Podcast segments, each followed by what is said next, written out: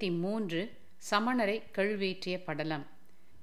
திருஞான சம்பந்தர் சோக்கநாதரின் திருவருளால் கூன்பாண்டியனின் வெப்பு நோயை போக்கியதைக் கண்டு மங்கையர் கரசியாரும் குலச்சிறையாரும் பெரிதும் மகிழ்ந்தனர். மதுரையில் மீண்டும் சைவத்தை தளிர்க்கச் செய்யுமாறு திருஞான சம்பந்தரிடம் வேண்டுகோள் விடுத்தனர். திருஞான சம்பந்தரும் திருக்கோவிலை அடைந்து இறைவனை மனம் மாற வழிபட்டார். ஞான சம்பந்தர் இறைவனாரிடம், ஐயனே, பாண்டிய நாட்டில் மீண்டும் சைவம் தழைத்தோங்க அருள் புரியுங்கள் என்று வேண்டிக் கொண்டார். இதற்கிடையே பாண்டியனின் வெப்பு நோயை தீர்ப்பதில் தோல்வியுற்ற சமணர்கள் திருஞான சம்பந்தரை வாதிட்டு வெல்ல முடிவு செய்தனர். அவர்கள் 2 தேர்வுகள் வைத்தனர். முதலாவது அனல்வாதம், அதாவது அவரவர் சமய கோட்பாடுகளை எழுதி வைக்கும் ஓலையை நெருப்பில் இடுவது. அவற்றுள் எது எரியாமல் நிலைத்து இருக்கிறதோ அதுவே வென்றது என்று ஒப்புக்கொள்வது. மன்னனிடம் இதனை தெரிவித்து சம்பந்தரை வாத போருக்கு அழைத்தனர் சமணர்கள். மன்னனும் இதற்கு உடன்பட்டான். போட்டியின்படி மதுரை நகருக்கு வெளியே அக்னி குண்டம் வளர்க்கப்பட்டது. சமணர்கள் தங்களின் பாடல்களை பனை ஓலை சுவடியில் எழுதி குண்டத்தில் போட்டனர். திருமுறை சுவடிக்கட்டை அவிழ்த்து சம்பந்தர் அச்சுவடிகளுள் கையில் வந்த ஒரு சுவடியை எடுத்தார். அது போகமார்த்த பூன்முலையாள் என்று தொடங்கும் திருநள்ளாற்று பதிகம். அதனை தீயில் இடுமுன் ஈசனை துதித்து தளிரில வளரொளி என்று தொடங்கும் ஒரு பதிகத்தை பாடினார். பிறகு போகமார்த்த பூன்முலையாள் என்ற பதிகம் எழுதப்பட்ட ஏட்டினை நெருப்பில் இட்டார். சமணர்களும் தங்கள் சமய மந்திரங்கள் எழுதிய ஏட்டினை நெருப்பில் இட்டனர். குறித்த கால அளவு கடந்த பின் சம்பந்தர் தாம் இட்ட ஏட்டை நெருப்பிலிருந்து எடுத்தார். திருஞான சம்பந்தரின் திருநள்ளாற்று பதிகம் எரியாமல் பச்சையாகவே இருந்தது. சமணர்கள் இட்ட ஏடு எரிந்து சாம்பலை எஞ்சி இருந்தது. அனல்வாதத்திலும் சமணர்கள் தோற்றனர். திருநள்ளாற்று பதிகம் முன்பை விட புதிய பொலிவுடன் இருந்ததையும் கண்டனர். இது கண்டு மக்கள் ஆரவாரம் செய்தனர். சமணர்கள் விடவில்லை. அடுத்த போட்டியான புனல்வாதத்திற்கு ஞான சம்பந்தரை அழைத்தனர். அதாவது, நம் இருவரின் ஓலை சுவடிகளையும் வைகை ஆற்றில் விடுவோம். யாருடைய ஏடு நீரை எதிர்த்து செல்கிறதோ அவரை வென்றவர் என்றனர் சமண மதத்தினர். உடனே அமைச்சர் குலச்சிறையார் குறுக்கிட்டார். சமணர்களுக்கு பாடம் கற்பிக்க இதுதான் தக்க சமயம் என்பதை உணர்ந்து, சரி, தொடர்ந்து நீங்கள் தோற்று வருகிறீர்கள், இந்த போட்டியிலும் தோற்றால் என்ன செய்ய வேண்டும் என்று கேட்டார். சமணர்கள் தங்கள் வாயாலேயே தங்கள் ஆயுளை நிர்ணயித்து கொண்டனர். அப்படி ஒருவேளை நாங்கள் தோற்றால் எங்களை கழுவில் ஏற்றிக் கொள்ளுங்கள் என்றனர். கழு என்பது உடலை குத்தி 2ஆக கிழிக்கும் அமைப்பு கொண்ட கருவி. மரத்தால் செய்யப்பட்டிருக்கும். அனைவரும் வைகை கரைக்கு புறப்பட்டனர். மழைக்காலம் என்பதால் வெள்ளம் கரை புரண்டு ஓடிக்கொண்டிருந்தது. ஏடுகளை ஆற்றில் போடுங்கள் என மன்னன் உத்தரவிட்டான். அத்தி நாத்தி என்னும் பெயர் கொண்ட தங்கள் கொள்கைகள் அடங்கிய ஏடுகளை ஆற்றில் போட்டனர் சமணர்கள். அவ்வளவுதான், பெரும் வெள்ளத்தில் அது அடித்து செல்லப்பட்டது. சமணர்கள் தங்கள் உயிரை இழந்தோம் என கலங்கி நின்றனர். ஆசனத்தில் இருந்த சம்பந்தர் எழுந்தார். வாழ்க அந்தனர், வாழ்க ஆவினம் என்று எழுதப்பட்ட பாடல்களை கொண்ட பதிகை ஏட்டை பக்தியுடன் ஆற்றில் இட்டார். கையில் விழுந்த ஏடு தண்ணீரை கிழித்து கொண்டு எதிர்த்து சென்று ஆற்றின் போக்கை எதிர்த்து கரை ஏறியது. அந்த ஏடு கரை ஏறிய இடம்தான் மதுரையில் உள்ள திருவேடகம், அதாவது திரு ஏடு அகம் திருவேடகம். அந்த இடத்தில் ஒரு வில்வ மரம் இருந்தது. அந்த மரத்தடியில் சிவபெருமான் லிங்க வடிவில் தோன்றி சம்பந்தருக்கு காட்சியளித்தார். உடனே சம்பந்தர் வண்ணியமும் மத்தமும் என்ற பாடலை பாடினார். சுயம்புலிங்கத்தை பல முறை வலம் வந்து போற்றினார். அப்போது சிவபெருமான் ஒரு முதியவர் வடிவத்தில் அங்கு வந்தார்.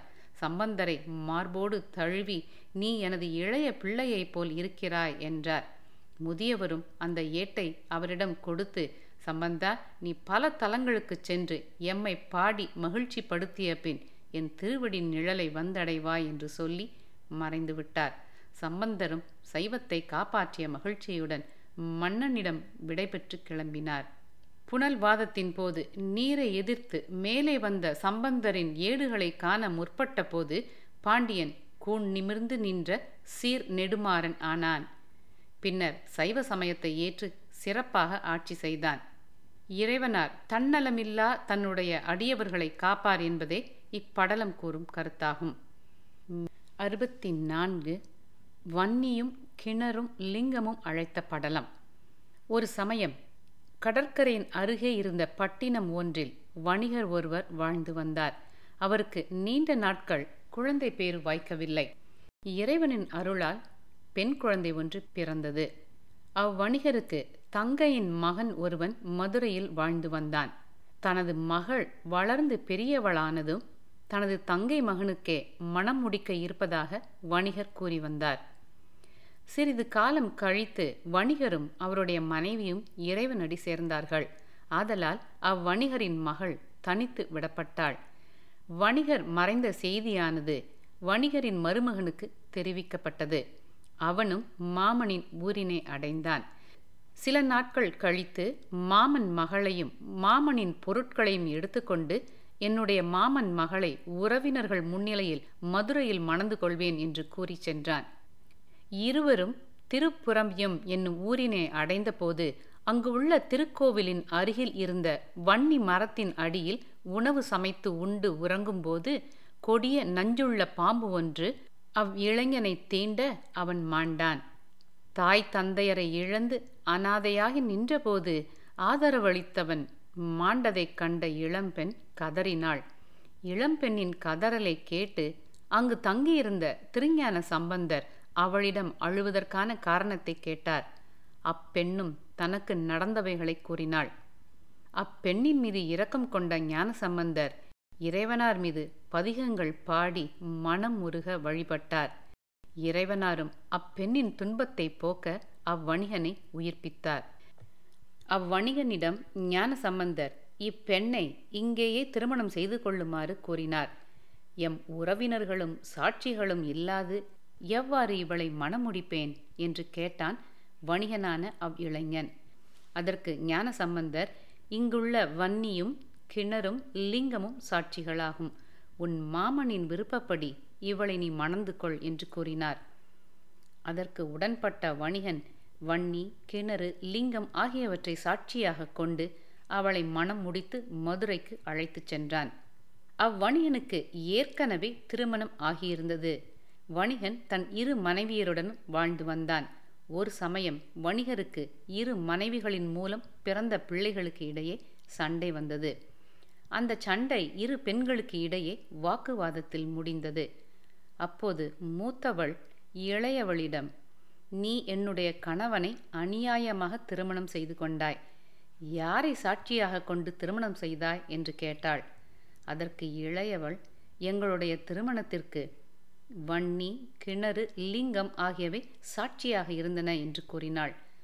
உன்னுடைய சாட்சிகளை மதுரைக்கு அழைத்து வந்தால்தான் உன்னுடைய திருமணத்தை முறையானதாக கூற முடியும் என்று மூத்தவள் கூறினாள்.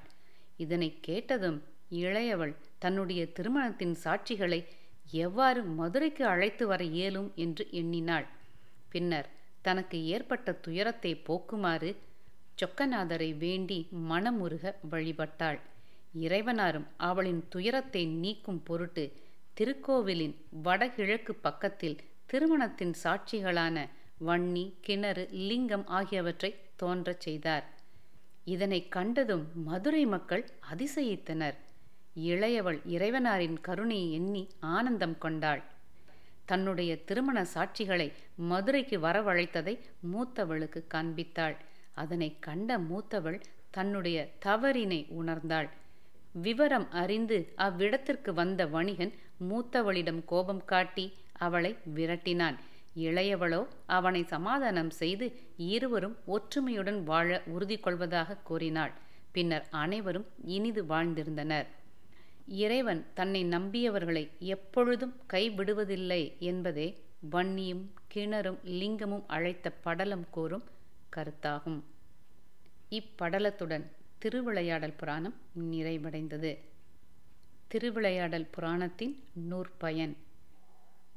திரு ஆலவாய் வீற்றிருக்கும் சோமசுந்தர கடவுளின் திருவிளையாடல்களை அன்புடன் வழிபட்டு கேட்பவர்கள் சங்க நிதியும் பதும நிதியும் பெற்று குபேர சம்பத்துடன் வாழ்வார்கள்.